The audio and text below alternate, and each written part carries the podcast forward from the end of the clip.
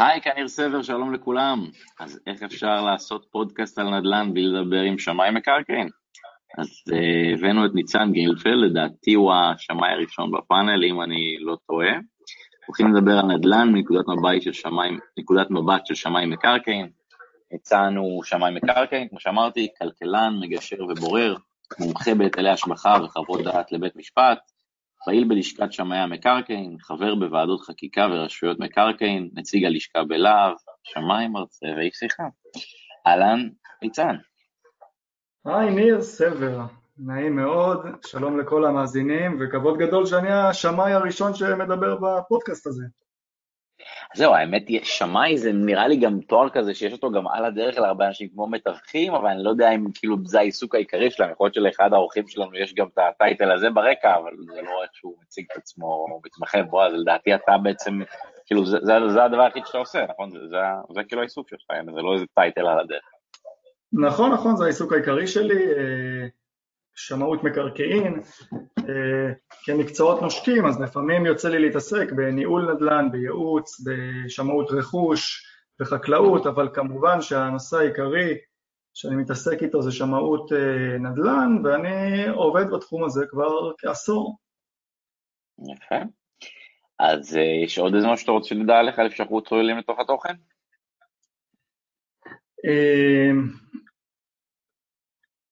אני כלכלן, אני מתעסק בשמאות מקרקעין ורכוש, כמו שאמרתי, פעיל בלשכה שלנו, של לשכת שמאי, שמאי המקרקעין בישראל, שהצטרפה לפני לא, לא הרבה זמן ל, ללשכה בעצם העולמית של שמאות מקרקעין, שנראה לי מרוכזת בבריטניה. אה, ויש לנו שם היום אה, מקום ואנחנו חלק מהגוף העולמי של השמאות. אה, שמאות מקרקעין בעצם מאחדת בתוכה כמה, כמה תחומים, שזה גם כלכלה, גם משפטים, גם תכנון ערים, גם הנדסה, בעצם כל מיני זוויות של, ה, של עולם הנדל"ן, כך שיש לנו את הכלים לבחון עסקאות ושווים וכל מה שיוצא מזה בעיניים מקצועיות. והרישיון שלנו, אה, לעומת שמאי רכוש או שמאים אלמנטריים או שמאים של אה, חקלאות, זה שהוא בפיקוח של משרד המשפטים, בעצם התעודה שלנו מונפקת על ידי משרד המשפטים ואנחנו, במועצת השמאים, הוא חלק, הוא חלק מהגוף הזה של משרד המשפטים, שזה מאוד מאוד מסודר ובאמת ההליך לקבלת רישיון הוא, הוא ארוך וסבוך. כן, גם אה, התיווך הוא משרד המשפטים. אה, נכון, נכון, אבל בשביל לקבל תעודת תיווך אתה צריך לעבור אה, מבחן, ובשביל לקבל תעודת שמאי אתה צריך גם תואר ראשון וגם המון מבחנים נוספים, וגם לעשות סטאז', ובסוף הסטאז' באמת אתה יכול לגשת לבחינה האחרונה והסופית. אז כן, אז זה מסלול קצת יותר ארוך מתיווך, אבל כמובן ששתי התחומים האלה תחת מטריית, אה, מטריית אה, משרד המשפטים. טוב. אה, יפה, אז אני חושב שכולם בטח להוטים לשמוע מה אתה חושב על מצב השוק, כדיור, עליות מחירים, זה לדעתי נושא שמעניין הרבה אנשים, יש לך כמה מילים להגיד על זה? מצב השוק, אנחנו בעצם ערים לכך שהשוק בעלייה כבר מעל עשור, אנשים התרגלו לזה, אנשים קונים אה, היום נדל"ן בכמעט אה, ידיעה, סוג של ביטחון כזה, שהנדל"ן כל הזמן עולה. עכשיו, אני מסתכל מהצד ואני באמת עד היום ששאלו אותי את השאלה הזאת, אמרתי כן, אני לא רואה שום סיבה שזה לא ימשיך לעלות, וזה בגלל שהנתונים על התחלות הבנייה והנתונים על משקי הבית החדשים, שזה זוגות שמתחתנים או זוגות שמתגרשים, שזה גם יוצר אה, צורך בשתי דירות אה, לעומת אחת, אה, לעומת לא עלינו אנשים שנפטרים ומפנים דירה, אז כמובן הגידול הטבעי הזה שהנתונים מדברים היום על בערך, זה נע ונד, אבל באזור ה-50 אלף, בוא נזרוק מספר כזה גס, לעומת התחלות הבנייה, באמת היינו רואים אה, במשך שנים שלא בנו מספיק. אבל אם עכשיו היה כבר, היה כבר מקרה שכבר הצלחנו לבנות 60 ומשהו יחידות דיור ואנחנו נשווק אותם לדעתי בשוק החופשי ולא לאו דווקא אה, להתמקד במחיר למטרה, מחיר למשתכן, אז אם נצליח להעלות את הדרגה הזאת מ-60 ל-70 אנחנו באמת נראה צמצום של העניין הזה ואולי, אולי, לא בטוח, נוכל לראות איזושהי עצירה או אפילו ירידה קלה במחירים. שמעתי אה, בחדשות שבשנה האחרונה המחירים עלו ב-16%, זה נכון? אני שמעתי שדיברו דווקא על אה, בין 10 ל-13 אחוז, אה, זה יכול להיות, זה יכול להיות כאשר מספר העסקאות הוא, אה, תראה, יש המון, מאוד מאוד קשה לדבר על מחירי הדיור ועל עליית מחירים, למה? כי איך אנחנו מודדים את זה? אנחנו מסתכלים על איזשהו מוצר, נניח דירת ארבעה חדרים, נניח בעיר מסוימת ומתחילים לראות כמה נמכר אה, בממוצע ב-2021 לעומת בוא נגיד ב-2022 אוקיי? או עכשיו השנה האחרונה שנגמרה, זה 2021 לעומת 2020. אי אפשר באמת לקבל אה, נתון אמיתי, למה? כי זה לא מוצר הומוגני, זה לא עגבניות שכל עגבנייה דומה לחברתה. בדירות כל דירה שונה, ואנחנו יודעים, מי כמוך יודע, אתה מן הסתם יצא לך גם לעבוד בתל אביב, אני מנחש.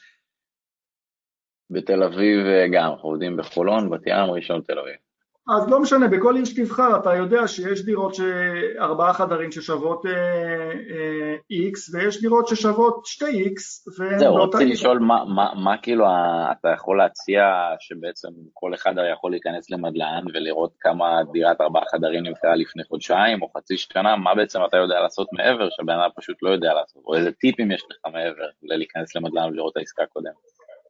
אז תראה, אה, לראות עסקאות באמת כל אחד יכול. מה, ש, מה, מה שהערך המוסף ששמאי עושה זה בעצם כל הבדיקות שלפני השווי שוק, כי השווי שוק והסקר הזה הוא נמצא בסוף השומה וזה בדרך כלל באיזה פרק 10, עשירי או 11 ולפניו יש המון המון פרקים אה, נוספים שבפרקים האלה אנחנו חוקרים את הסביבה, את התוכניות שחלות, אחרי שסקרנו את התוכניות שחלות אה, עלינו, אנחנו מסתכלים גם על מה בונים לידינו. אם אה, יש שטח חום, אז האם יכול להיות שבניין אה, שהוא חד קומתי יהפוך פתאום לתלת קומתי, או כל מקרה אחר, אתה יודע, האם יש לנו גינה, האם היא שצ"פ או בעצם גינה זמנית שמיועדת לבית ספר. אז אנחנו עושים המון המון בדיקות עד שאנחנו מגיעים באמת לשווי שוק. אה, בדיקות נוספות זה המצב הקנייני. היום אנשים מסתכלים על נסח הטאבו ורואים דירה, אבל זה לא מספיק. אנחנו, כשאנחנו קונים נכס, ואם אנחנו מדברים כרגע על דירות ולא על נדל"ן מסחרי, אז אנחנו רוצים לבדוק שהנכס הזה מוגדר כדירה גם ברשות המוניציפלית, גם בעירייה. כי אם אנחנו נקנה נניח, אה, וזה קורה די הרבה, שמאים נתקלים בזה המון, שאנחנו יכולים לקנות אה, דירה, נניח בקומת קרקע, שזה מקרה עוד יותר נפוץ, ובהיתר היא לא קיימת, או שהיא מופיעה כחנות, או שהיא מופיעה כמחסן, או שהיא מופיעה סתם כחלק מקומת עמודים, והיא פשוט לא קיימת. והיום הבנקים הרבה יותר מקפידים מלפני אה, עשור או שניים, ופחות ופחות נותנים משכנתאות לדירות שאין עליהן אה, היתר מסודר. לכן אנחנו נבדוק את הסביבה, נבדוק את הבניין, נבדוק את הקניין, שזה הנסח טאבו והרישום המשפטי, ו... או אה, אם יש אה, רישום אחר, נכסים בחכירה, חברות גוש חלקה וכדומה וכדומה, ואחר כך נבדוק את הרישוי ורק אז באמת ננסה לזקק את השווי. וכשאנחנו מנסים לזקק את השווי, אז, אז זה לא מספיק להסתכל במדלן, למה? כי נניח היום אתה נכנס לדירה אה, בתחום שלך בחולון ובת ים, איך אתה מודד אותה? אה, מבחינת גודל אתה שואל? לפי ארנונה. כן, על ידי ארנונה. עכשיו, אני יכול להגיד לך שכל עיר מודדת ארנונה בצורה שונה. אם תלך למשל לרעננה, אתה תראה ארנונות שהרבה יותר גדולות אה, בשטח שלהם מהשטח של הנכס, כי הם מחשיבים שטחים משותפים, חדרי מדרגות, לובי, כל מיני שטחים משותפים ולוקחים מהם חלק יחסי ומצמידים אותם לדירה וככה מחייבים את הארנונה. זאת אומרת, אין, אין, אין למדלן שום אפשרות לדעת האם הארנונה מייצגת את, את השטח של הנכס או לא. אנחנו בתור שמאים משתדלים להימנע מהטעויות האלה ולמדוד בעצמנו את הנכסים ולמדוד בעצמנו גם את נכסי ההשוואה. Uh, עכשיו, כאילו אתה ממש נכנס אנחנו... לדירה וגם לדירה אחרת, דירה אחרת באותה קומה עם עד לייזר ומודד?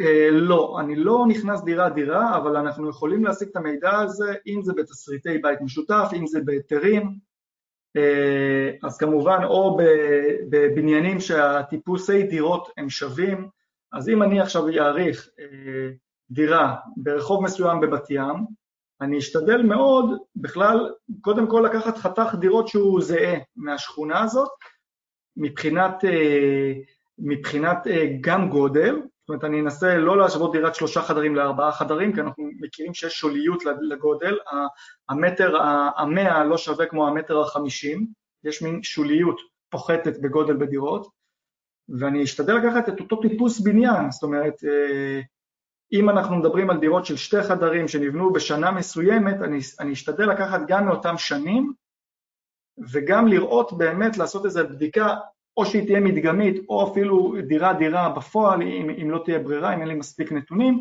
בשביל להבין האם העסקאות האלה שאני רואה שם, ברשות המיסים, שמשם המדלן שואב את הנתונים שלו, האם הם באמת אותו, אותו גודל של דירה. ומה עם אה, נכסים מסחריים? קצת יותר קשה לדעתי, הם לא מופיעים בכלל במדלן, העסקאות של המסחרים. אז, אז, אז הנכסים המסחריים מופיעים, אני לא, לא משתמש אישית במדלן בדרך כלל, אני נכנס לאתר המקורי, שזה מידע נדל"ן של אה, רשות המיסים, ושם הנכסים המסחריים מופיעים, אבל כמובן שיהיה חשוב לי לבדוק אה, את הנתונים האלה בסוף, אחרי שהכרתי את התסריט בית משותף, אחרי שהסתכלתי בהיתר, וכמובן אה, בדיקות לגבי נתוני ההשוואה שמדובר באותו שטחים. עכשיו בשטחים האלה של אה, משרדים זה עוד יותר אה, מסובך כי יש הבדל גדול בין בניין משרדים ישן לבניין משרדים חדש, בין משופץ לבין רמת מעטפת, בגדלים שונים כמובן שאנחנו יודעים שההנחות לגודל הן יותר משמעויות, אפילו השוליות היא יותר גבוהה מנכסים למגורים. אז באמת צריך לעשות אה, בדיקות ולהשוות כמה שיותר, להגיע לעניין הזה, כמו שאנחנו משווים אה, בשוק את העגבנייה לעגבנייה, שניהם פחות או יותר אה, אותו דבר, אבל גם שם אנחנו נדע לבחור את הטובות ביותר. אנחנו ננסה גם בנדל"ן לנסות לבחור את העסקאות השוואה הדומות ביותר. זה לא, תמיד קל, זה לא תמיד קל, אני יכול להגיד לך שנגיד נכסים עם נוף לים, לפעמים מאוד מאוד קשה לנו uh, לדעת uh, על הדירות שהן בצד של הנוף של הים בעסקאות ההשוואה או לא, ואז אתה באמת צריך להיכנס דירה דירה ולבדוק את זה לעומק, uh, כי אנחנו יודעים שנוף לים בארץ uh, מתומחר ב, בסדר גודל uh, משמעותי, אבל אנחנו כן ננסה בתור שמאים uh, להגיע לכמה שיותר... דירה אחרת עם נוף לים. כן, אז, אז זה, זה המטרה. אם אני, אם אני מעריך דירה עם נוף לים, אני אנסה למצוא דירות אחרות עם נוף לים. וזה באמת אה, מקרה קצה והוא, והוא לא תמיד פשוט לזקק את הנתונים האלה. אוקיי, okay, אז נגיד מישהו רוצה לקנות דירה או חנות מסחרית, אז הוא קודם כל צריך להבין את הגודל, מה הוא עוד צריך לעשות? אז הוא צריך להבין את הגודל, הוא צריך להבין את השוק, הוא לא יכול להשוות מנתונים שברשות המיסים סתם, אה, מנתוני משרדים מבניינים דומים, בלי להבין האם הבניינים באותה, באותה רמה. אם אחד הוא, יש אה, דוח נת"ם, שהוא עושה איזשהו ממוצע כללי ארצי והוא מפורסם פעם בחציון, והוא מחלק שם את הבניינים ל class, class A, class B, לפעמים יש גם class C, אז חשוב מאוד באמת לבדוק. אז אם אנחנו רגע, מדברים... רגע, את הקלאסים האלה, אנחנו, בוא תחזור על זה, איך אנחנו בודקים את זה? אז אני אומר, אם אתה, אם אתה מסתכל היום על, על אה, משרדים לקנייה, אז תשווה אותם למשרדים באותו פרמטר, אל תשווה אה, משרדים ב, אה, ב, בחשמונאים, בבתים הישנים של ארבע קומות, למשרדים במגדלי חג'אג' בקומה 25. אתה מבין? זה לא רק מבחינת הגובה יש הבדל גדול, אלא גם מבחינת איכות הבנייה וסוג הבניין וכל הפסיליטיז מסביב. אז יש המון המון שונות. תנסה לחפש, אם אתה רוצה לקנות במגדל, תנסה לחפש במגדלים באותו רמה, אם אתה מחפש אה, משרדים אה, בקומות, אה, בבניינים נמוכים, אז תנסה להשוות אותם לבניינים נמוכים בשביל להבין את השוק, ותתייעץ, תתייעץ עם אנשי הנדל"ן, אם, אם זה שמאים, גם מתווכים יש להם המון מידע בעניין הזה, יש מתווכים שמתעסקים רק עם מסחרי והם מאוד ערים להבדלים האלה, ותמיד טוב להתייעץ ולעשות את הבדיקות האלה. כמובן שאת השמאי יש, כדאי לפנות אליו באמת בשלבים הכי ראשוניים של העסקה, לפעמים, אה, לדעתי אפילו בדרך כלל, כדאי לפנות לשמאי, כן, כן, כן, כן, אני מגיע לזה, אני אומר, בדרך כלל אנשים פונים אה, בראש ובראשונה לעורך דין, ברגע שהם מצאו נכס, אה, אם זה מתיווך או לא מתיווך, אז הם פונים ישר לעורך דין, להתחיל טיוטות, ואז העורך דין ממליץ להם על השמאי. אני חושב שעדיף, עדיף בדרך כלל להתחיל מהשמאי, שהוא בדרך כלל גם ההוצאה... אבל שהשמאי מקובל על הבנק, שאנחנו רוצים ממנו משכנתה, לא? אה, תראה, אתה נוגע עכשיו בשמאות של הבנקים, אם זה מקובל על המשכנתאות או לא, אז אפשר. אם אתה באמת תלוי במימון, אז אה, רצוי אולי ללכת לבנק ולבדוק איזה שמאי מאושר על ידו, אבל אם אנחנו נחזור רגע ונעזוב את המסחרי ונחזור לדירות, בשלב הראשוני אתה רוצה לקנות נכס ואתה רוצה להבין את השווי שוק שלו. עכשיו, שמאי, דווקא שמאי שלא עובד עם הבנקים, או שמאי שעובד עם הבנקים אבל הדוח הוא לא מופנה לבנק, הוא יותר אובייקטיבי. בואו נדבר רגע על הבדלים בין שומת שווי שוק לשומת, אה, לשומה לבטוחה. שומה לבטוחה זה בעצם שומה למשכנתה, או שומה יש שומה מורחבת, יש שומה מקוצרת, יש שומה תקן 19, אבל ברגע שהוא, שהשומה מופנית לבנק, היא לפי תקן מסוים ולפי עיניים מאוד מחמירות של הבנק. ומה זה אומר? נניח אתה, אני נכנסתי עכשיו לדירת שלושה חדרים, ואני רואה שחדר אחד הוא לא בהיתר. זאת אומרת, מתוך 75 מטר יש לי כ-20 מטר שהם בכלל לא בהיתר. הדירה היא נמצאת גם בקומת הקרקע, יש לי חצר בשימוש.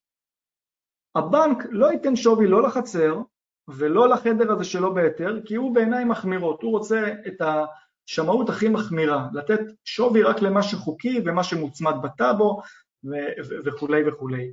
לעומת שווי שוק, שהוא אה, שווי כללי, שמישהו מבקש ממני להעריך, שומה, אה, להעריך נכס כזה, והוא יגיד לי אני רוצה שווי שוק, לא שווי לבנק, אז אני אתן שווי מסוים לזה שיש לו חצר בשימוש, ואני אתן שווי מסוים לחדר שלא בנוי בהיתר, כמובן שאני אבדוק אם אפשר להכשיר אותו או לא, שזה מאוד משמעותי, אבל אני לא אתן להם אפס ו- ו- ועוד יוריד מהשמאות על עלויות הריסה והשבה למצב החוקי לפי ההיתר, כמו שעושים בשובה למשכנתה.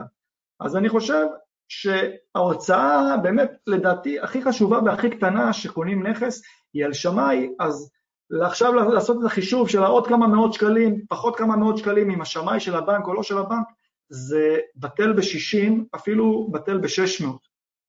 קח שמאי שאתה סומך עליו, שהוא מכיר את האזור, תן לו לעשות את העבודה, אחר כך אה, תמצא פתרון לעניין הזה של אה, להפנות את השמאות לבנק. הרבה פעמים אם יש לך שמאות אה, והיא מוסברת, והשמאי שלך גם יגיד לך מה בהיתר, מה לא בהיתר, והאם יש לך שם אה, בעיה של אה, שווי לבטוחה שיהיה יותר נמוך, אז תדעו כבר מראש את המידע הזה. עכשיו, השמאות לפני רכישה היא גם לא יקרה. אם מדובר בדירה רגילה, מדובר על סדר גודל של 2,000-3,000 פלוס מע"מ, לעומת אחר כך, אם תצטרך לעשות השלמה לשמאות למשכנתה עם הפניה מהבנק, כבר יש לך שמאות אז מקסימום תשלם לשמאי אחר עוד כמה מאות שקלים. זה לא נורא, זה באמת בטל. קודם כל לקחת שמאי מטעמך לפני שאנחנו הולכים לשמאי של הבנק. ולא, ולא לא הייתי בכלל נכנס לנקודה הזאת, האם השמאי הזה מקובל על הבנקים או לא מקובל על הבנקים, כי אותך מעניין בשלב הראשון שווי השוק, ושהשמאי יגיד לך האם שווי השוק הוא יהיה זהה לשווי לבטוחה, או יהיה שונה לשווי לבטוחה. אחר כך, אחר כך תדע לעשות את שלך. בין השמאי שלנו לשמאי של הבנק. א', יכול להיות שזה יהיה אותו, אותו שמאי, זה המון פעמים יהיה אותו שמאי, זאת אומרת, אני עושה שמאויות בשוק החופשי המון, וגם, וגם אני עובד עם, עם הבנקים. יש עכשיו מגמה שמאז 2018 יש הוראה של בנק ישראל, שברגע שאתה עובד עם בנק אחד, אז בעצם כל, כל הבנקים יכולים לקבל את השומות שלך בתנאי שהוציאו הפנייה. אז יש איזו פרוצדורה קטנה, ואני חושב שגם הפרוצדורה הזאת אה, תיעלם עם הזמן. אה, תזכיר לי מה הייתה השאלה? יש פער בין השמאי שלנו לשמאי של הבנק. אנחנו, השמאי שלנו אומר 2,200, השמאי של הבנק אומר 2. אז השאלה מה, מה הסיבה שיש פער? האם עסקאות ההשוואה הן שונות? האם ניתוח השוק הוא שונה, או שיש משהו בנכס שהוא מהווה גיבנת בשביל הבנק. כמו שאמרנו, משהו שהוא לא בהיתר, איזושהי חריגת בנייה, אה, איזשהו, איזושהי חצר בשימוש שהיא לא בטאבו, שהבנק לא ייתן עליה שווי והשוק כן יתמחר אותה, כי אם ניר, זאת אומרת אתה תלך ותראה שתי דירות זהות, זאת אומרת אנחנו באמת בשווי שוק, אני, אני מנסה לשקף את השוק, אתה תראה עכשיו שתי דירות זהות, שניהם שתי חדרים, אחת יש לה, יש לה יציאה אה, לחצר. עכשיו החצר לא בטאבו, החצר משותפת, אבל היא כבר 20 שנה אה, עושים בה שימוש. אז כמובן שאתה תעדיף את הדירה עם החצר, ואתה תיתן לה איזה שווי מסוים שהוא אה, מעל לש... לדירה בלי החצר. אז נכון, היא לא תקבל שווי כמו חצר בטאבו, חצר חוקית, אבל היא כן תקבל שווי. אז, אז אה, אנחנו צריכים להבין מה גורם לפער. לא בכל דירה יש פער בין השמאות של הבנק לשמאות בשוק החופשי, שמאות שווי שוק, אבל לפעמים זה, זה יוצא וזה קורה אה, לא מעט, אנחנו צריכים להבין למה. אנחנו צריכים להבין למה, וככל שנבין למה נדע יותר לגבי העסקה שלנו ונדע להחליט מה אנחנו רוצים להתקדם אליה או לא, לקחת איזשהו ריסק או לא. ואם אנחנו לוקחים ריסק, אז כמה אני מתמחר את הריסק הזה? נניח החצר הזאת לא בשימוש, אבל אני יודע שאני אהנה בה, אני יודע שיהיה לי עכשיו דייר שיוכל ליהנות ממנה, לפחות עד שיגידו לי להפסיק עם זה, כמה זה שווה לי להוסיף. אני, ברגע שאני אדע את זה, יהיה לי יותר כלים להחליט לגבי העסקה הזאת ולתמחר אותה על פי צרכיי ועל פי אה, האהבה שלי לסיכון או, או, או השנאה שלי לסיכון. יש הבדל מהותי בין מגורים למסחרי? מה זה אומר? מבחינת שמאות, הדברים שצריך להסתכל עליהם, הדברים שצריך להביא בחשבון. תראה, זה שתי שווקים שונים לגמרי. שוק המגורים אה, הוא שוק שגם נותן אה, המון פטורים לדירה ראשונה. זאת אומרת, ברגע שאתה קונה דירה ראשונה אתה כמעט לא משלם מס. אם אתה קונה היום עד אה, מיליון אה, שבע מאות ומשהו, זה מתעדכן כל שנה, אז אתה לא משלם מס רכישה. ואם אתה שומר על, על דירתך ומוכר אותה כדירה יחידה, אז גם מס שבח אתה פטור. בנדל"ן מסחרי המשחק הוא שונה, אתה תשלם תמיד מס רכישה, אתה תשלם גם אה, אה, מיסוי במכירה שלו, אה, והכללים מאוד שונים, יש גם המון עניין של ברוטו נטו. כשאתה קונה נדל"ן מסחרי, המון פעמים אתה משווקים לך אה, משרד והוא 100 מטר, ובפועל בעצם יש לך 70 מטר רבוע, אבל עוד 30 מטר זה שטחי שירות מסוימים, אם זה הלובי, המעברים, השירותים של הקומה, כל מיני דברים שמספחים לך אה, שטחים בהם, אה, אז זה עוד משהו שכדאי למי שקונה נדל"ן מסחרי לשים דגש, תמיד לברר מה ההפרש, מה היחס ברוטו-נטו. זאת אומרת, אם אתה מוכר לי עכשיו משרד של 100 מטר ברוטו, מה יהיה הנטו שלי? אז הדברים האלה מאוד מאוד משתנים. לא? אז המון פעמים השפה השיווקית היא לפי הברוטו, אבל אם אני אקנה נגיד, מקודם נתנו דוגמה של אה, אה, מגדל משרדים לעומת המשרדים הישנים, אז אני יכול להגיד לך שבמשרדים הישנים היחס ברוטו-נטו הוא קטן מאוד, הוא יכול להיות גם אה, בקושי עשרה אחוזים, לעומת המשרדים הגדולים שה, שהיחס ברוטו-נטו ינוע בין 20 ל-30 אחוז. זאת אומרת שאתה תקבל יותר שטחים נטו במשרדים דווקא ה- הישנים, אה, הנמוכים, לא, שהם לא. ככל שהיחס ברוטו-נטו יותר קטן זה לטובתנו. ככל שהיחס יותר קטן זה אומר שיש לי יותר שטחי נטו, זה אומר שיש לי יותר אה, אה, יותר שטח תכלס בתוך המשרד. ברגע שפתחתי את הדלת של המשרד של ניר, אז אני מתחיל לספור את המטרים, שם יהיה לי יותר, כן, זה הנטו של המשרד. והכל המסביב, הלובי, המעברים, שטחי השירות למיניהם, זה חלק מהברוטו. אז במגדלים בונים באמת אה, גרעינים נורא גדולים, גרעיני מדרגות, מעברים, שירותים, מעליות וכולי, זה מאוד מאוד גדול, ולכן נוצר יחס ברוטו נטו שהוא גדול יותר. ואז אתה קונה אומנם פה 100 מטר ופה 100 מטר, אבל במגדל הרבה פעמים תקבל רק 70 מטר או 80 מטר, ובמשרד שהוא לא מגדל אתה תקבל אה, אפילו 90 מטר. אז נגיד מישהו שיש לו מיליון שקל הון עצמי, יש לך איזה טיפים איפה כדאי להשקיע, לפי ההבנה שלך את השוק? אה, קודם כל, לדעתי, מה שחשוב בהשקעות אה, זה הידע. כדאי לך לקחת שוק שאתה, ואם אתה יכול לאפשר אה, לעצמך מבחינת תקציב לקחת שכונה שהיא קרובה אליך למקום מגוריך זה עדיף, כמו שאמרו חכמים, יהיו נכסיך קרובים לעיר בתור ברכה, אז זה באמת יהיו ברכה. יהיו נכסיך קרובים אליך. כן, אז אומרים, יהיו נכסיך קרובים לעיר והכוונה היא אליך, ו, ואני קודם כל אייעץ לו לראות מה, מה, הוא יכול לקנות, מה, מה היכולת שלו לקנות בכמה שיותר קרוב אליו, כי אני רוצה שהוא יכיר כמה שיותר את השוק שאליו הוא נכנס. ברגע שנכנסת לשוק, אני מציע לך באמת ללמוד אותו. לא לראות 2-3 uh, דירות, לראות כמה שיותר. ברגע שראית 15-20 דירות, אתה בעצמך תבין את השוק. ואני חושב שזו העצה הכי טובה למי שרוצה להשקיע. קח, קח שכונה מסוימת, תתביית בה, אל תתפזר, אל תגיד איפה אני יכול להשקיע עכשיו בכל הארץ, כי השאלה הזאת היא לא מדויקת.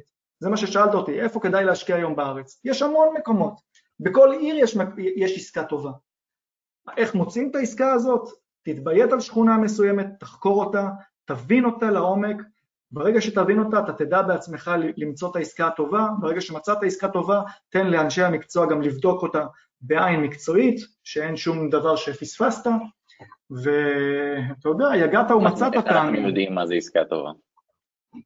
אז כמו שאני התחלתי להגיד, כשאתה חוקר את השוק, כשאתה חוקר את השוק, אתה מתחיל להבין את השוק, ואם אתה, אתה ראית המון המון טיפוסי דירות, ואתה כבר יודע להשוות את הדירות שאתה ראית, כי אתה מסתכל רק על בתים נגיד בלי מעלית, אה, לא בקומה ראשונה, לא בקומה אה, רביעית, זאת אומרת, אתה רוצה רק קומה שלישית או שנייה, אתה תדע להבין לבד כבר את, את, את המחיר שוק, ואז ברגע שתמצא מישהו שמוכר אה, בטיפה פחות, אתה תדע לזהות את זה כבר, על פי תחושה.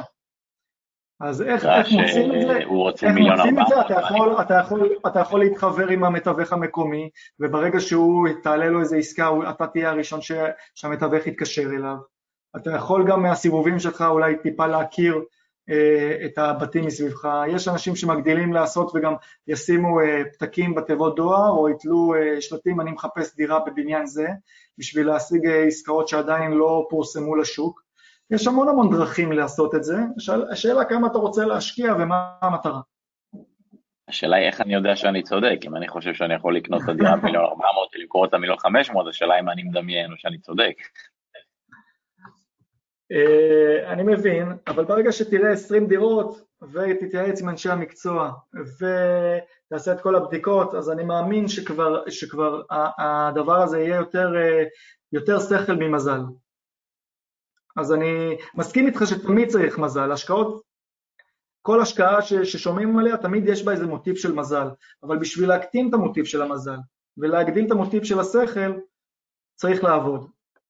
ולכן אמרתי, הגעת ומצאת טעמים, ככל שתכיר את השוק שאתה משקיע בו יותר, כך יהיה לך יותר קל, וזה נכון לכל שוק, אם תשקיע גם בתל אביב וגם ברמלה לוד וגם בחיפה וגם בדרום, זאת אומרת כל שוק אתה יכול למצוא עסקאות טובות, העיקר זה שתכיר את השוק, תחרוש אותו, תעבור על המון המון אה, עסקאות ותלמד אותו, ואז יהיה לך יותר קל לזהות מה טוב ומה לא. אה, את אנשי המקצוע תכניס בשלב כאילו האחרון, זאת אומרת ברגע שאתה מצאת דירה ואתה רוצה לבדוק אותה לעומק, האם אתה רוצה באמת להתקדם, לחתום על חוזה, אז תביא באמת את השמאי שיבדוק גם מטעמו את כל הדברים הנוספים, וכמו שאמרתי, העבודה של השמאי, אז המחיר, ש... המחיר הזה נקבע בסוף. כל המסביב הוא יותר חשוב בעבודה שלנו והוא גם לוקח את, את רוב הזמן. הבדיקות של הסביבה, הבדיקות הקנייניות, הבדיקות הרישויות והתכנוניות, זה מה שלוקח יותר זמן.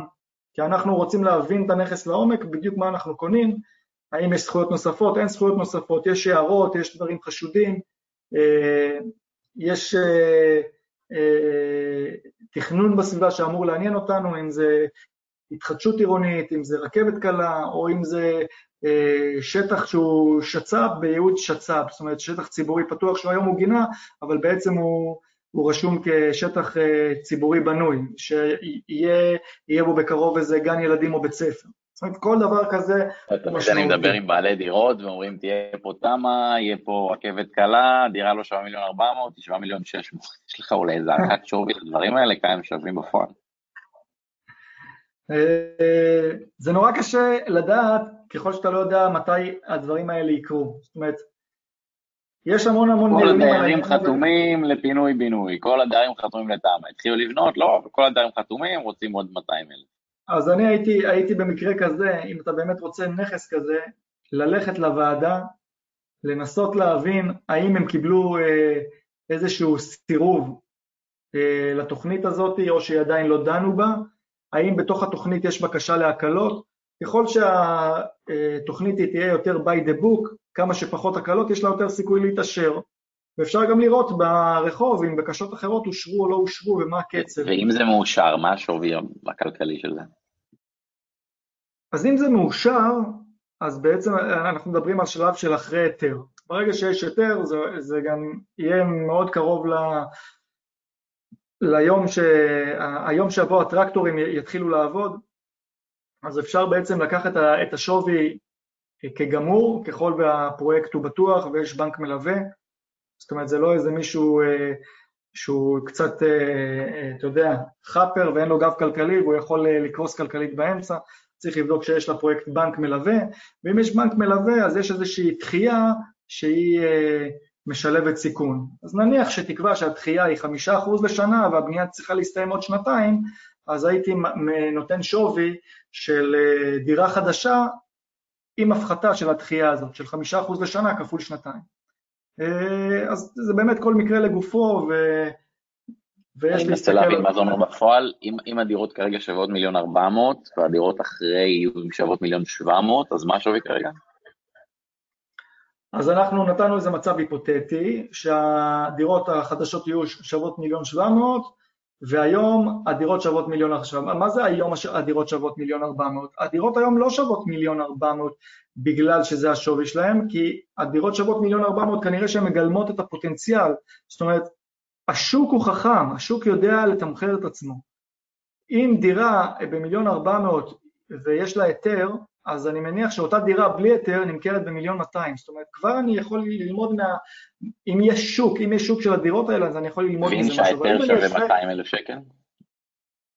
אז אני לא יודע כמה ההיתר שווה, אבל צריך באמת לבדוק כמה, כמה תהיה שווה דירת התמורה, ואז לקחת איזו הפחתה מסוימת לדחייה עד שהיא תהיה מוכנה.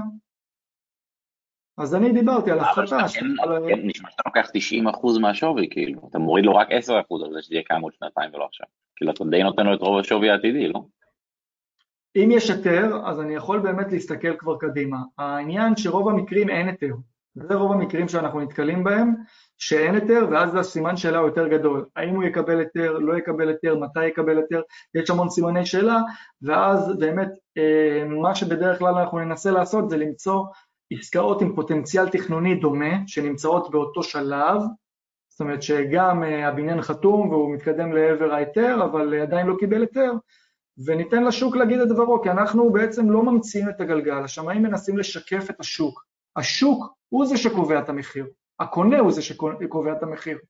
אתה יודע כמה יש שווה דירה עתידית.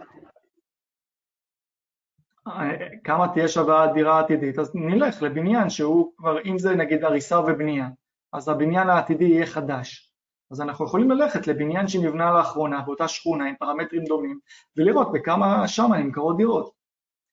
עכשיו יש עוד המון, המון דברים שאפשר להשתמש בהם בשמאי, בשמאי ואנשים אה, מגיעים אל השמאי בדרך כלל בסוף ולא בהתחלה, והייתי שמח לדבר על זה. אני מתעסק גם בגישור ובוררות. המון סכסוכים על נדל"ן מגיעים לבית משפט, כי הבן אדם הראשון שהאנשים פונים אליו בדרך כלל זה עורך דין, עורך דין ייקח אותם כמובן לתביעה על כל מיני סכסוכים, אה, אם זה כל מיני פלישות, שההוא לקח, בנה את המחסן שלו על החצר של השכן, או אלף ואחד דברים, או לא עלינו, מה שקורה הרבה, סכסוכים על ירושות, או זוג שמתגרש ואחד רוצה לקנות את הדירה, אז המון פעמים הדברים האלה נגמרים בבית משפט, ואז אני או חבריי למקצוע מקבלים באמת אה, מינוי מבית משפט להעריך נכס או לעשות איזושהי אה, עבודה שמאית אחרת. מה שאני בא להגיד לצופים שלנו, למאזינים שלנו היום, שלפעמים לפני שהולכים לעורך דין אפשר להתייעץ עם שמאי. העלות של השמאי היא מאוד מאוד משתלמת, היא לא גבוהה, והרבה פעמים יכולה לחסוך את כל ההליך היקר הזה של אה, הליכה לבית משפט. זאת אומרת, כשאתה היום הולך לבית משפט על כל נושא כמעט שהוא, הזמן הטיפול ועד שאתה תקבל באמת פסק דין הוא, הוא שנים. עכשיו בשנים האלה יש לך לפרנס את השופט, יש לך לפרנס את העורכי דין, יש לך כל, מה זה השופט? כל האגרות שאתה משלם לבית משפט, יש לך את העורכי דין, יש לך את הבריאות ואת השערות לבנות שלך, זאת אומרת כל הדברים האלה מתקמטים להמון המון זמן וכסף.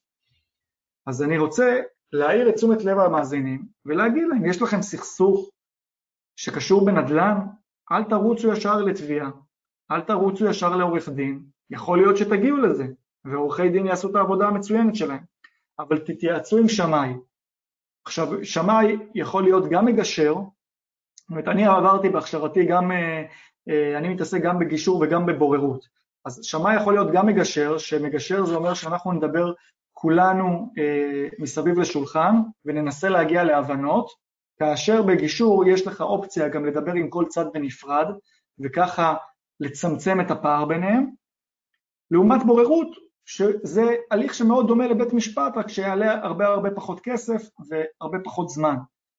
כי שתיכם תשבו אה, אצל שמאי שתמנו אותו כבורר, ואז יתנהל איזשהו הליך שהוא אה, כמו בית משפט אבל מזורז. אז אני אשמח מאוד אם, אם, אם באמת האנשים יכירו את האופציה הזאת ולא ישר ילכו למשפטים, כי אז אתה מקבל... אה, אבל זה תלוי בהסכמה של הצד השני לתהליך. נכון, אבל, אבל אם, אם, אם מציעים לו את זה ואומרים לו, תשמע, במקום שנלך לבית משפט ושנינו נתענה בעינוי דין הזה, ובאמת שנינו זה, אתה יודע, חייבים את ההסכמה של שתי הצדדים, אבל ברגע שיש מודעות לזה, גם של הצד אה, ש, שתובע וגם לצד של נתבע, אז, אז הם, שתי הצדדים צריכים להבין ש, שהליכה לגישור על ידי איש מקצוע שהוא בסוף, שהוא איש המקצוע לעניינים האלה, אני לא אמרתי שאני עכשיו אהיה בורר ל, לענייני אה, שמאות רכב או לענייני אה, סכסוכים עסקיים שלא קשורים לנדל"ן. שמאי הוא, הוא זה שהוא הוא איש המקצוע של, של הנדל"ן, זאת אומרת גם השופטים לא מבינים מספיק בנדל"ן בשביל לקבוע אה, שווי לפיצויים או כל מיני דברים כאלה, הם, הם בדרך כלל ממנים מומחה מטעמם. בגלל זה אני הרבה פעמים ממונה על ידי שופטים לקבוע כל מיני גובה פיצויים, גובה ירידת ערך או שווי של נדל"ן או כל, כל, כל עבודה שמאית שהיא. ובמקום שהשופט ימנה אותי לאחר שנה, שנתיים, שלוש, ארבע, חמש או שבע, זאת אומרת יש, יש תיקים שאתה באמת, אתה מקבל אותם ואתה רואה שהתיק נפתח ב-2013, אנחנו היום ב-2022, יש תיקים כאלה, זאת אומרת ש, שכבר שנים דשדשו עליהם ולעשו אותם ו- ו- ו- ולא פתרו אותם. אז במקום שיגיעו אחרי שנים לשמאי שהוא יחליט, הם יכולים מ-day one ללכת אליו, וההוצאה והזמן הזה יהיה הרבה הרבה הרבה יותר זול והרבה הרבה יותר מהר. ולכן כדאי שבאמת המאזינים ידעו את זה. ואם יש להם איזה חבר או מכר שבאמת יש לו איזה עניין כזה, והוא ישר אומר אני אתבע אותו, אני אתבע אותו ורץ לבית משפט, שידע שיש את האופציה לפני בית משפט ללכת למגשר שהוא שמאי, לבורר שהוא שמאי, לפי ההסכמה בין הצדדים, שיסכימו על זה. יש אופציה עוד נוספת, גם אם אתה יודע, אם לא מצליחים לה, להחליט ביניהם על, על שם ה... על זהות השמאי או הבורר, אז אפשר גם לפנות ל, ללשכת שמאי המקרקעין ולבקש, תנו לנו מינוי, תנו לנו מינוי, אם זה אה, שמאות או אם זה גישור או אם זה בוררות, וה, והמוסד שלנו יודע לתת את המינויים האלה באופן אה, סיסטמטי ואקראי, על פי הקריטריונים שיש ללשכה, על כל שמאי, איפה הוא עובד, איפה תחום המומחיות שלו, האם הוא מתעסק בגישור ובוררות, וימנו לו מינוי אובייקטיבי לחלוטין. זאת אומרת, זה גם עוד אופציה, במקום ללכת לבית משפט, שקורית נורא נורא מהר יחסית לבתי המשפט בארץ, וגם ההוצאות בסוף יוצאות בדרך כלל הרבה יותר זולות. אז אם נחזור לנושא שמעניין את כולם, שזה מחירי הדיור, יש לך, אמרת שאתה מעריך שהם עלו בין 10 ל-13 אחוז בשנה האחרונה, יש לך איזה הערכה שנתיים, שלוש, ארבע קדימה? תראה, אני לא אמרתי 13 אחוז, זה נתונים שפורסמו, זה איזשהו ממוצע, ואמרתי לך מה אני חושב על הממוצעים האלה, שהם לא מדויקים. זאת אומרת, בעיר מסוימת אה, יכול להיות 10 אה, אחוז, אבל בשכונה מסוימת זה יהיה 5 אחוז. זאת אומרת, זה איזשהו ממוצע מאוד גס, שהוא, שהוא גם לא מדויק. כי כמו שאמרתי, הממוצעים האלה זה באמת לקחת איזשהו אה, מוצר שהוא נגיד דירת ארבעה חדרים ולהתחיל לראות, להכפיל אותו. היו השנה אה, 5,000 עסקאות בעיר, בואו נראה מה קרה אה, בממוצע שלהם לעומת שנה שעברה. זאת אומרת, הממוצעים האלה צריך לקחת אותם בערבון מוגבל, אבל כן יש להם, אנחנו כן נראה איזושהי מגמה. אנחנו לא נוכל לראות מגמה מדויקת. עכשיו אם אנחנו מסתכלים קדימה, וזאת השאלה שלך, האם, האם אנחנו הולכים להמשך של עליות מחירים או שלא, אנחנו צריכים להבין את הביקושים. האם הביקושים אה, יהיו חיוביים, חיוביים? זאת אומרת, האם נסכם את כל הבתי אב החדשים, את כל הזוגות שהתגרשו, את כל העולים החדשים שבאים אלינו כל שנה, ונוריד מהם את כל האנשים הנפטרים שפינו דירה וכולי, אה, האם נגיע מספר מסוים שאנחנו יכולים להדביק אותו בקצב הבנייה הנוכחי או לא? זאת השאלה. עכשיו גם השאלה הזאת צריך לנתח אותה, כי אנחנו יודעים שבארץ יותר אנשים רוצים לגור ב... לא. אז כרגע זה נראה עדיין שלא, אבל זה יכול להשתנות, ב... אתה יודע, זה יכול להשתנות בקלות. אם, אם באמת המדינה תפסיק להתעסק ב... בקזינו הזה שנקרא מחיר למטרה, מחיר למשתכן, מחיר בהנחה, מחיר על פי הגרלה. אתה מאמין בפרויקטים האלה? זה קזינו, זה לקחת כספי ציבור ולהגריל אותם, עזוב את זה שגם מגרילים אותם ללא מבחני הכנסה, זאת אומרת, יכול להיות אה, הייטקיסט שמרוויח 50 אלף שקל, והוא יכול, 50 אה, אלף שקל בחודש, והוא יכול לקנות דירה איפה שהוא רוצה, אבל הוא דווקא הוא יזכה במחיר למשתכן בהרצליה. אז זאת אומרת, גם לא מספיק שהחיים חייכו אליו, גם המדינה עכשיו מחייכת אליו ונותנת לו דירה בהנחה של 800 או מיליון שקל, על חשבון מי? על חשבון משלם המיסים. אז אני לא רואה את התוכניות האלה נכונות. אה, יצא החודש דוח של בנק ישראל שמדבר על מחירי הדיור, ואם מי, ש... מי שעבר עליו יכול לראות שאחד הדברים שהכי השפיעו על מחירי הדיור זה כל ההתערבות הממשלתית. אם זה ההוצאה של המשקיעים מהשוק על ידי העלאה של, העלאה של, של מס דירה שנייה, וכל הדיבורים על זה, אם אתה זוכר, ב-2013 היה את העניין של מע"מ אפס, מה זה עשה לשוק? אתה זוכר? זה הקפיא את השוק. אנשים לא עשו עסקאות כי לא ידעו האם אה, אם אני אחכה עכשיו חודש, אולי אני אשלם בלי מע"מ או עם מע"מ, אז, אז, ואז מה, מה קרה ברגע שהורידו את זה מה, מהסדר יום? אמרו אוקיי, אז אנחנו מבטלים, לא יהיה מע"מ אפס, פתאום יש התנפלות על השוק, פתאום יש עליית מחירים. אז מה, אז ההתערבות שאפילו לא התממשה של הממשלה, רק הדיבורים על, ה, על ההתערבות בשוק, פגעו בשוק. אני סבור שיש למדינה תפקיד מאוד מאוד חשוב בשוק הדיור, וזה לפתח את התשתיות ולהקל את הרגולציה בתכנון. ברגע שהמדינה תעשה את תפקידה ותפסיק לעשות קזינו עם uh, כספי המיסים וכספי ותקציב המדינה ו- ותקדם uh, מחיר למטרה, שאנחנו לא יודעים באמת uh, למי הוא הולך, האם מי שקונה אותו הוא בעל הכנסה יציבה, לא יציבה, גבוהה, לא גבוהה, האם הוא הולך לגור בו או, או, או בעצם יקנה אותה להשקעה, כמו שקרה בכל הפרויקטים עד עכשיו. אנחנו יודעים שרוב האנשים שקנו דירות במחיר למשתכן, אדרבה ואדרבה בפריפריה, שם קידמו המון פרויקטים, רובם קנו אותם להשקעה.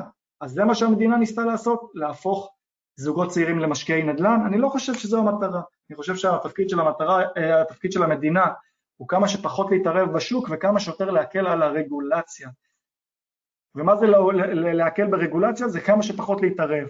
תעשו תכנון שיהיה מהיר יותר, תשקיעו את הכסף בתשתיות, לפתח תשתיות שיהיה יותר קל לתכנן אה, יותר שטחים צהובים, יותר שטחים למגורים, וזה, וזהו, זה, זה הפתרון. ברגע שהם יעשו את זה, יהיה אוטומטית יותר היצע, וברגע שיהיה יותר היצע גם המחירים אה, יירגעו, או יעצרו, או הלוואי וירדו, למרות שאני נורא קשה למחירים לרדת. זה... לא, עד שכל הדברים האלה אולי יקרו ואולי לא יקרו, מה, מה הבן אדם פשוט צריך לעשות כרגע? לקנות דירה אם הוא יכול, עם משכנתה, בלי משכנתה, מה, מה הבן אדם הסביר צריך לעשות כרגע דווקא? קודם כל, הבן אדם הסביר, אז אתה מדבר איתי לא על משקיע, על בן אדם סביר שכרגע אין לו דירה והוא מחפש דירה לגור בה? יכול להיות שאולי הבן אדם הסביר צריך כן לחשוב שעדיף לו לגור בשכירות ולקנות להשקעה, אני לא יודע, בוא נהיה יצירתיים, מה שאתה חושב. כן, תראה, תראה, השקעות זה משהו מאוד פרסונלי, צריך להבין. אז uh, להגיד uh, השקעה, מה אני ממליץ לאדם הסביר לעשות, אני לא יודע, כי אני לא יודע מי זה האדם הסביר הזה. אבל זוג צעיר היום, זוג צעיר היום, דבר ראשון, אם נותנים לך מתנות, תיקח אותם. אני, נכון, אני נגד כל, ה, כל המבצעים האלה שהמדינה עושה, מחיר למשתכן, מחיר למטרה, אבל אני כן חושב שהן משתלמות. זאת אומרת, אם יש זוג שכרגע יש לו אפשרות להשתתף בהגרלה, שישתתף בה. אם הוא לא יכול להשתתף... אתה חושב שההגרלות האלה הן תמיד משתלמות לזוכה? כיוון שלא היו בעיות כאלה שלהם, לא? זה באמת, לא. באמת כמעט 100% משתלם לקונה. אין ספק. מקרים שזה מישהו קנה ואכל אותה. המחיר בהגרלות האלה הוא מראש זול, אה, ואז אתה, עד שאתה נכנס לדירה, אז גם עובר זמן, והזמן הוא דווקא, במקרה הזה, הוא לא לרעתך, כי, כי השווי של הדירה שלך גם ככה עולה. אז, אז אומר לאדם שזה... הסביר, אם זכית, תקנה. אגב, עכשיו המצלמה שלך עובדת, אה, רואים אותך, כאילו, סבבה, אם בא לך, עכשיו כרגע הפעלת את המצלמה. אז אתה אומר לאדם הסביר, אם זכית בהגרלה, לך על זה, כנראה שהרווחת, זה, זה מה שאתה אומר. כן, אם אתה זכית בהגרלה, אז תלך על זה, אם לא זכית בהגרלה ואתה רוצה להתחיל את העניין הזה של אה, המרוץ לדירת חלומותיך, אתה יכול תמיד לקנות איפה שאתה יכול ולגור איפה שאתה רוצה. זה לא בדיוק איפה שאתה רוצה, לגור איפה שאתה רוצה ויכול, ולקנות איפה שאתה רוצה ויכול, זה יותר מדויק, אבל הכוונה היא, נניח זוג שהיום גר אה, ברמת גן, והמחירים ברמת גן גבוהים לו, אני כן ממליץ לו לקנות דירה במקום יותר מרוחק מהמרכז, על מנת אה, להתחיל שיהיה לו נכס. ההשקעה בנדל"ן אה, לזוג שקונה דירה ראשונה היא מאוד משתלמת, וזה כי כל השקעה אחרת יש עליה הרבה מיסוי וקשה מאוד לקבל עליה מינוף. שיגורו ברמת קונה... גן ויקנו בקריות, שיגורו בשכירות ברמת גן ויקנו בקריות נגיד. כן, בוא, בוא, בוא, בוא נקרב אותם קצת, שיגורו ברמת גן ויקנו בלוד, לא יודע אם זה טוב להם לעשות נסיעות תמיד לקריות, לוד יותר קרובה להם, אה, אז, אז כן, זה, זה בהחלט אופציה. לגור ברמת גן, לקנות במשהו יותר פריפריאלי, ולקנות את זה, אתה תמיד יכול להיעזר בבנק, לקבל ריביות טובות. אה, אבל לא כדאי לחכות, שיקנו מה שהם יכולים כרגע, זה במילים פשוטות מה שאתה אומר. כן, כי מה, מה, מה, אני לא רואה סיבה לחכות. אני לא רואה סיבה לחכות, אני חושב שתמיד אתה יכול למצוא עסקה שתתאים לך, כמעט בכל שלב, אבל תעשה את העבודה. ואם אתה לא רוצה לעשות את העבודה שדיברנו עליה בתחילת הפודקאסט הזה, אז תלך למלווה משקיעים, תלך לאנשי מקצוע, תלך לשמאים ותתייעץ איתם. Uh, היום התחום הזה הוא יותר ויותר uh, גדל ואתה יכול uh, לתת לאנשים לעשות, לעצמ... לעשות את העבודה בשבילך, אם זה בליווי משקיעים. אז, זה... אז אתה אומר במילים פשוטות, לאדם הסביר, חסכת כמה מאות אלפי שקלים, תקנה דירה, כמעט בוודאות אתה תרוויח, זה מילים פשוטות מה שאתה אומר? כן, תתחיל, תתחיל להיכנס לשוק, תהיה שחקן בשוק, אני, אני כן חושב ש, שזה אופציה באמת, אה, אופציה טובה אה, בשביל לחסוך ולקנות את הדירה שאתה רוצה. כי אחרי אה, חמש שנים המשכנתה תכסה חלק משווי הנכס, הנכס אולי גם יעלה, בינתיים אתה תצבור עוד הון, ואז אולי תוכל לקנות את הדירה בה אתה כן רוצה לגור, אם אנחנו מדברים באמת על, על זוגות שרוצות, שרוצים לקנות דירה למגורים בסופו של דבר. ואם כן, יש להם חצי מיליון או מיליון הון עצמי, על איזה אחוז מימון כדאי להם ללכת? להם, או, זה, זה תלוי, זה תלוי במה שהם רוצים אה, לקנות. תראה, אם, אם, הם, אם יש להם אה, הצעה למשכנתה והיא, והיא זולה, ויש להם אפשרות לקנות נכס שהשכירות אה, תכסה את המשכנתה, אז אה, הם יכולים, אה, אתה יודע, לקחת גם מימון גבוה, אני לא רואה בזה פסול. אתה אומר לקחת את המקסימום האפשרי, כל עוד השכירות את לא, אני, אני מאוד רוצה להיזהר בלהגיד לקחת את המקסימום האפשרי, אבל זה תלוי ביכולות שלך. כל עוד השכירות מכסה את המשכנתה, סייגתי את זה. זה תלוי, כן, זה תלוי ביכולות שלך, זה תלוי בשכירות, ואל תשכח שיכול שאני ואתה נדבר עוד שנה והריבית לא תהיה 0.1, תהיה 2.1, זה יכול לקרות, זה אומנם אנחנו התרגלנו אה, לריבית 0, החל מאיזה שנה בערך במשבר של הסאב פריים, בערך מ-2008-2009 שהורידו את הריבית למשהו אפסי, לרבע אחוז, חצי אחוז, 0.1 אחוז, אבל זה לא המצב הטבעי של השוק. אה, לדעתי קרוב היום והריבית תעלה, וכשהיא תעלה אתה צריך גם לדעת לעמוד, ב, לעמוד בהחזר של המשכנתה. לכן... עדיף לנו לקחת ריבית קבועה או משתנה? אז אל תחנוק את עצמך, אבל אני חושב שלגבי העניין הדקויות האלה בריבית, אני לא איש המקצוע הכי מומחה בשוק, כי לזה יש את יועצי המשכנתאות, שעדיף להתייעץ איתם. Hmm, מעניין. אוקיי, אה, אנחנו מתקרבים יחסית לסוף השעה, יש עוד איזה נושא שאתה חושב ששווה לנו לשמוע עליו ממך? אה, עוד נושא, בוא נחשוב על מה אנחנו יכולים עוד לדבר. אה, דיברנו על הגישור, דיברנו על בוררות ודיברנו על כל הבדיקות של הטרום רכישה. אנחנו יכולים לדבר על האמת שאני, בוא תשאל אותי שאלה מנחה, כי אני לא, לא יודע על מה עוד הצופים ירצו לדבר. אם היה לנו שאלות מהקהל זה היה נהדר. אני מעריך שיש לנו שני סוגי צופים, אה, או מתווכים, או אה, אולי זוגות צעירים, או אנשים שקונים את הדירה הראשונה שלהם, או משקיעים. אתה רוצה אולי לתת כמה טיפים לכל אחד מהקהלים האלה, טיפ למתווכים, טיפ למי שקונה את הדירה הראשונה, או טיפ למשקיע מנוסה, מין שלושה קהלים כאלה.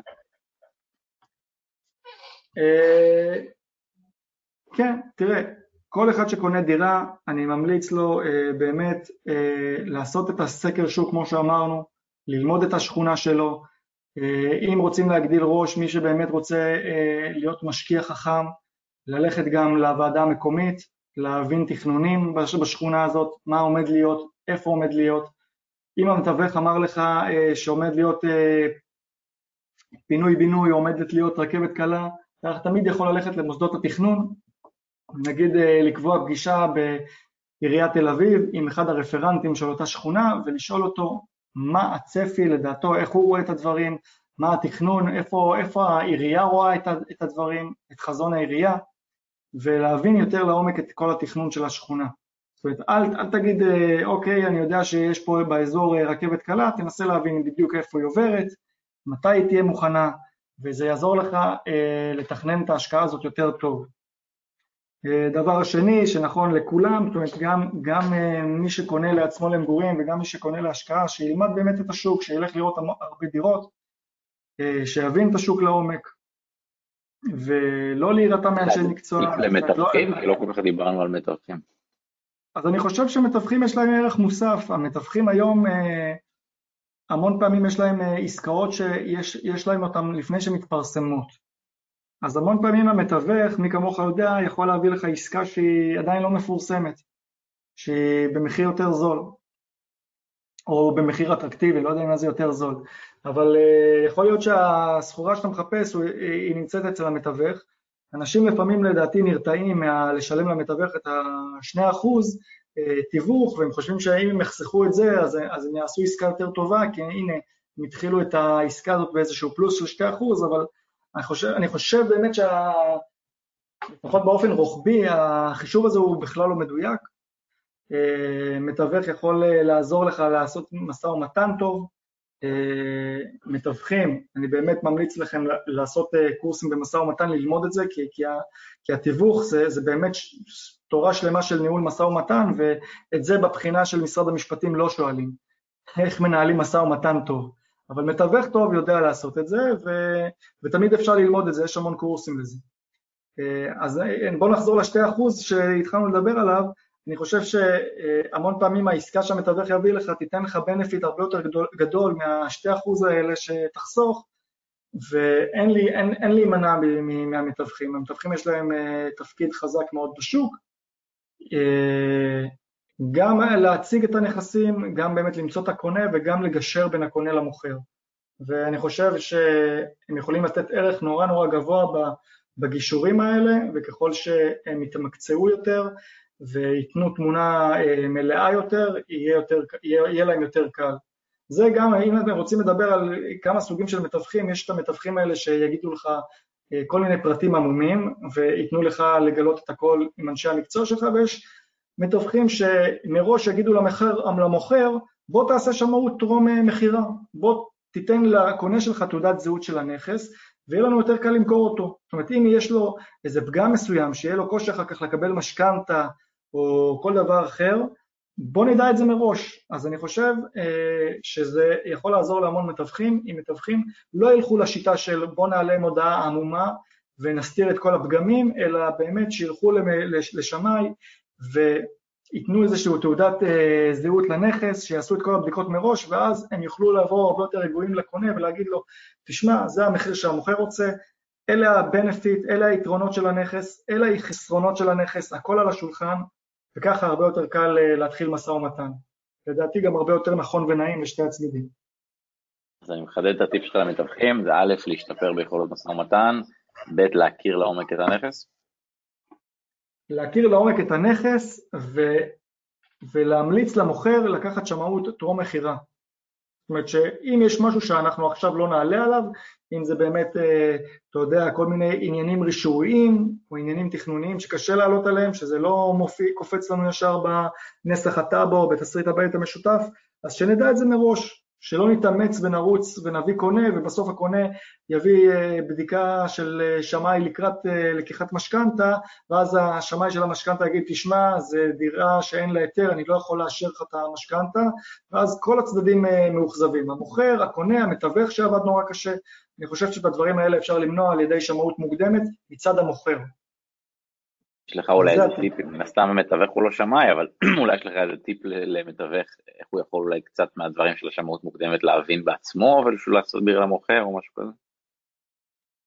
אמ, לראות באמת מה, מה השטח של הבית, אם הוא יכול למדוד את הדירה בעצמו ולהבין אותה, ולראות מה מהשטחים של הבית נמצאים בתסריט הבית המשותף, שזה בעצם התסריט שמראה את הפרטים של, של נסח הטאבו, מה שאנשים מכירים, נסח הטאבו זה בעצם נסח רישום בפנקס הבתים המשותפים, ככל והדירה רשומה שהבניין רשום כבית משותף, יש גם בניינים שהם רשומים במושה, אז רוב הבתים המשותפים רשומים בפנקס הבתים המשותפים ואז אפשר להוציא את ההיתר שלהם, את תסריט הבית המשותף מהאתר די בקלות, אז אני ממליץ לעשות את זה ולנסות להוציא את ההיתר מהוועדה המקומית שזה העירייה ולבדוק האם יש אה, תאימות בין השטח בפועל לשטח בתסריט.